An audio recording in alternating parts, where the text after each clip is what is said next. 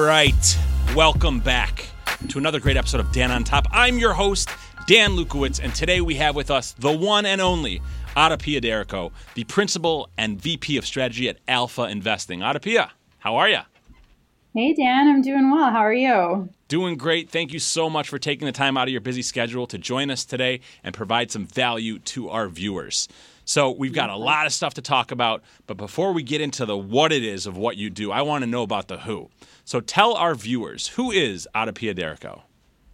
Oh, well, thank you. Thanks for having me. Such a pleasure. Um, well, Adapia D'Errico, I am at heart, I'm a seeker. Um, we've talked about this offline. Like, I really believe in the personal journey of always seeking to be my best, always trying to break through. Um, obstacles, mostly mental ones, you know, just like really sharing my journey with other people, connecting with other people. I just so happen to have picked finance, financial planning, investing, and real estate as a career.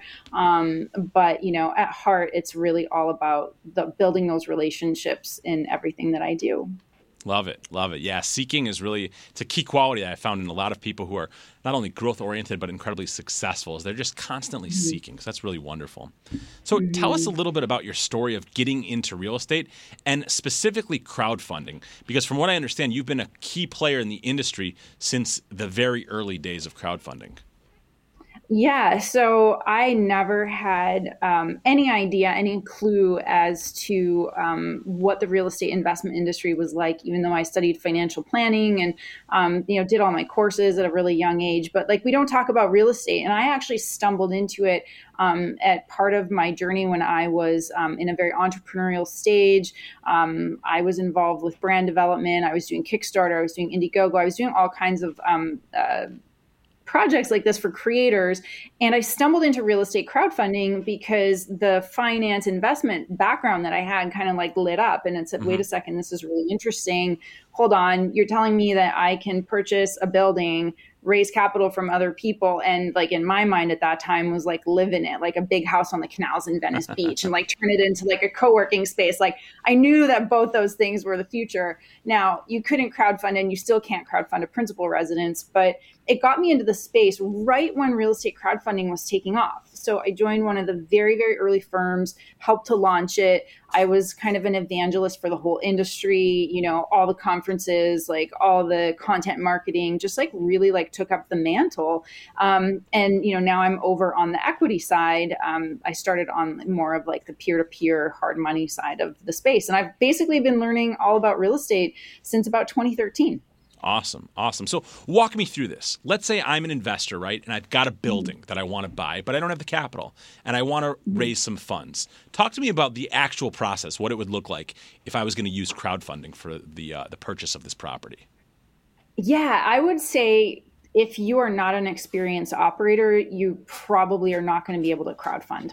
Um, you know, the whole industry that kind of is originally how it might have started like this idea of creating access in an equally balanced marketplace mm-hmm. but as you know so well like real estate it's like the devil's in the details sure. and and the sponsor is so important like the operator like the you can't just hey i have an idea i want to raise some capital can i crowdfund it if you're just starting out you're you're going to go friends and family like everybody always has because the real estate crowdfunding companies, just like any um, syndication company or other investment company, it's a trust exercise. Like sure. your reputation is on the line. So you're only as good as your worst deal, so to speak, right? Sure. In some ways.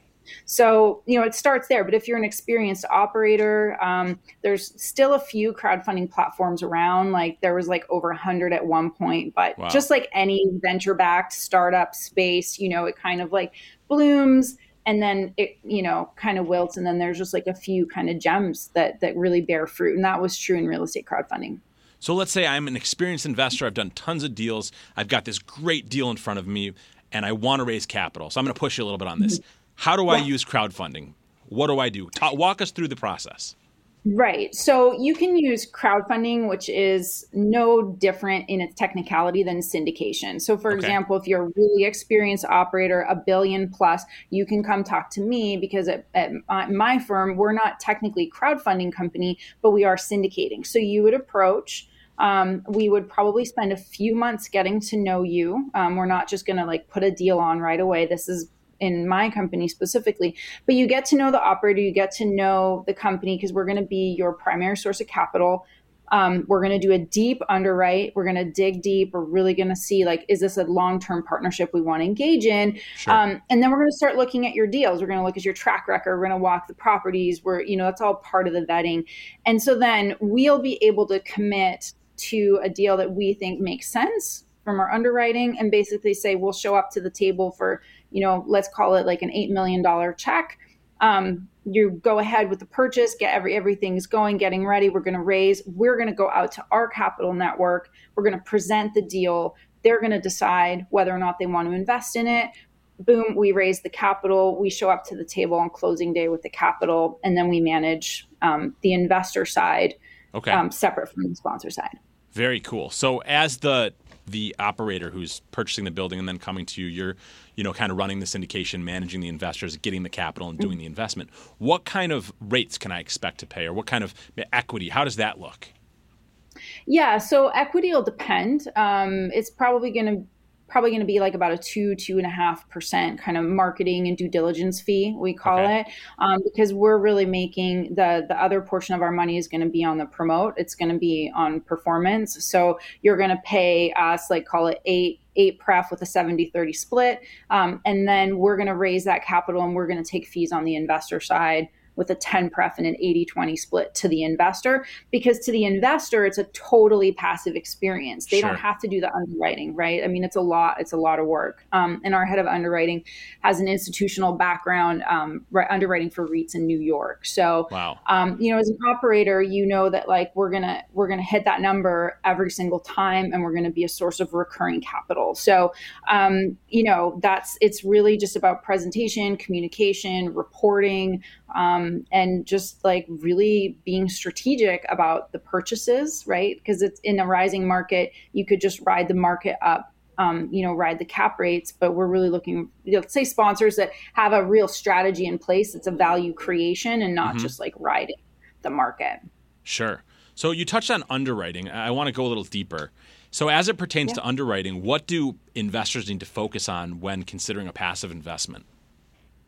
Yeah, such a great, such a great question. So, um, you know, a couple basic things from at the most basic level is making sure that the legal structure that's in place from the syndicator um, is like the correct legal structure. You want mm-hmm. it to be a separate legal entity. You don't want any commingling of operational funds. So, like, make sure that like the legal structure is there. Um, on the underwriting of the, let's say, the sponsor, you want to make sure that the, that it's been like a really deep dive, especially looking at their track record, operational capabilities, like making sure that they've done what they say they've done, and and then when it comes down to the deal, like if you're looking at a deal and you're really trying to understand it, it always starts with like knowing yourself. So like mm-hmm. knowing what asset classes you're interested in, knowing your risk tolerance, like knowing if you're going for cash flow versus a big bump of appreciation on the back end or a mix of both. Um, you know, knowing if you want to invest in that state, because on the equity side, you're going to get a K1. Um, mm-hmm. So you get all the tax benefits, but you got to file that K1, right? So um, there's like a few logistical things like that. And then you get into it and you want to look at does the deal make sense, right? And that's our job. And we're that's really what we do. But you still need to understand it. So does it make sense to you? Like, does the debt make sense? The way that the debt is structured? Does the sponsor have skin in the game? What is the business plan? Like, let, us say it's multifamily. Like, what's the plan around renovations? How much? Um, you know what are the expected rents? What are the comps? Like really understanding all of that which is going to be driven by um, economic trends and jobs um, understanding if you know the asset class and like if the exit makes sense um, that's a really important thing especially these days with yeah. rising prices. Um, so some a few like a few things to just kind of like top of top of mind look at. Now what sets alpha investing apart? Why would an investor want to work with you Oh, yeah. Thank you for that. So basically, look, like we are picky, patient, and conservative. Um, which are not like the exciting words that any investor wants to hear. Um, so the reason a lot of people like working with us is they really, really appreciate the level of due diligence that we do. Like we're so detail oriented. We say no to like 99.9% of what we see. Like we'll wow. only do nine or 10 deals a year, right? Like we're, we're very picky about that. We're very picky about our operators. They have to have a billion of AUM or transactional experience at a minimum. Um, and so people are coming to us for the kinds of operators that have the experience to do the strategy, to do the true ad- additional like value of creating a good investment opportunity. These aren't sponsors that are on like LinkedIn or Clubhouse or at meetups. You know, these are sponsors that we build these relationships with. So it's really they come to us for the quality um, and the the level of diligence of the underwriting, and um, you know, also fundamentally the returns. Just because we're conservative doesn't mean we don't deliver good returns. Well, it's great that you can have that balance of providing that security and that peace of mind, knowing that you've vetted these sponsors to such a high degree, and at the same time be able to provide returns that are attractive to investors. Yeah. So let's shift gears a little bit. Tell us about your book, Productive Intuition, how it came about, what it is, and what we should know about it. Oh, thank you. Yeah. So, um, so this book really comes around as like I've been really ambitious my whole life. Like I started working in a bank when I was 18, so I was all about like career, career, career, success, success, success. Um, and like I just learned along the way that there was a really big part of me that I wasn't listening to a lot. Um, and the times that I did listen to it, things went really well and the times that i didn't listen to it things went like really poorly. So like i lost a ton of money to fraud and my mm. intuition mm. was like no this is a bad person and i just like rationally like wrote it off. Um you know even getting into crowdfunding for example was my intuition saying like this is going to be something really important like go with it. So having some vision. And i just kind of arrived at this place in my career in 2017 where like nothing was working and i was freaking out. Hmm because I'm, you know, I was like 38 at the time and I was like, this is not possible. I'm supposed to be successful. Everything's supposed to work. You know, what is going on? And, and so like I went through, it was like really an awakening um, sure. um, in so many ways. And, and part of it was me needing to understand who I am at a really deep core level. And so the book Productive Intuition has a lot of like what I learned when I really went and aligned to my inner voice, my inner authority, like not what other people want me to be or think I should do.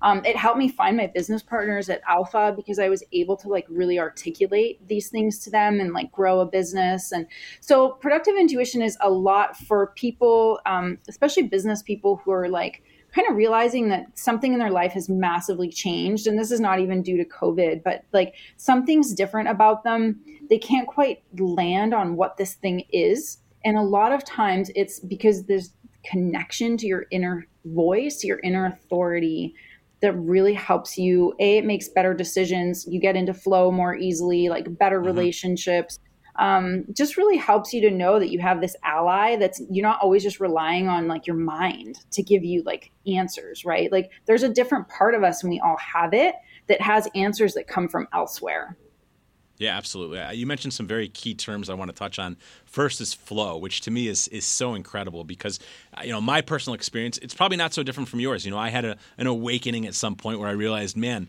you know things are supposed to work right? We think they're just supposed to be smooth. That's life. That's what we're trained to believe. But at a certain point many people have this existential crisis where they hit a point where things just aren't working but that is really such a pivotal moment to the rest of their their life and their success and their career. And um, you know i find that that ever since i was able to tap into the, to flow it's just i'm it's almost like I, I, liken it to you know snowboarding down a mountain, right? When you're snowboarding down a mountain mm-hmm. and you're in that experience, you're nowhere but present in reality. And what's amazing is I found that I can do the same thing with my work, right? I can be tied up in my deals mm-hmm. and in my emails and client contacts and underwriting and all these things. And it's almost like I'm, I'm, I'm going down that mountain, which I find to be really incredible. And I, I feel very fortunate to, to be able to uh, exist in that space. Um, you also mentioned inner authority. I want you to kind of draw that out a little bit. Tell us a little bit more about inner authority and why it's such an important concept for people to understand and to connect with for themselves. Oh yeah. Okay. So inner authority, like let's take it from this perspective. Um, it's a validation issue, right? Like we want to be moving away from external validation, which is how we're just raised. Like everything yep. is about what somebody else expects. Like that's the authority, that's the expert, that's the institution. And we just are giving our power away all the time by essentially making it about other people instead of making it about us and like wondering, oh, what will they think? Well, the most important thing is like you are the only authority in your own life. I don't care if somebody's an expert or a guru and they may be in their own way, but you're the only one who can make a decision for yourself about yourself. And that's inner authority. And it's having the confidence and the trust to stay in that place and make decisions for yourself and like that's a form of self honoring like honoring yep. yourself like something as simple as like saying no when it needs to be said um, and and saying no because it's the right thing for you. I mean how many of us because we're so a type we're like oh i gotta go. I'm gonna say yes to everything. I can't miss out on an opportunity yeah. you know? And then we wonder why we're overwhelmed and it's like because you gotta say no and that's why like working with your intuition and your inner authority is like let me ask myself like is this right for me? And like sit with that and you can journal it you can meditate it whatever you would do you get a different answer than your head that's like, but I should do this because just, you know, I should. That's a big signal, right? Do I want to? Does it feel good? Is it does it feel right? Like that's your inner authority and then making that decision for yourself and not being so worried about external authority. Such a powerful message. You know, I believe that saying no often means saying yes to yourself. And and it's just it's so important to be you know internally validated and to have an internal locus of control. It just gives a person so much more power and and as you say authority over their life.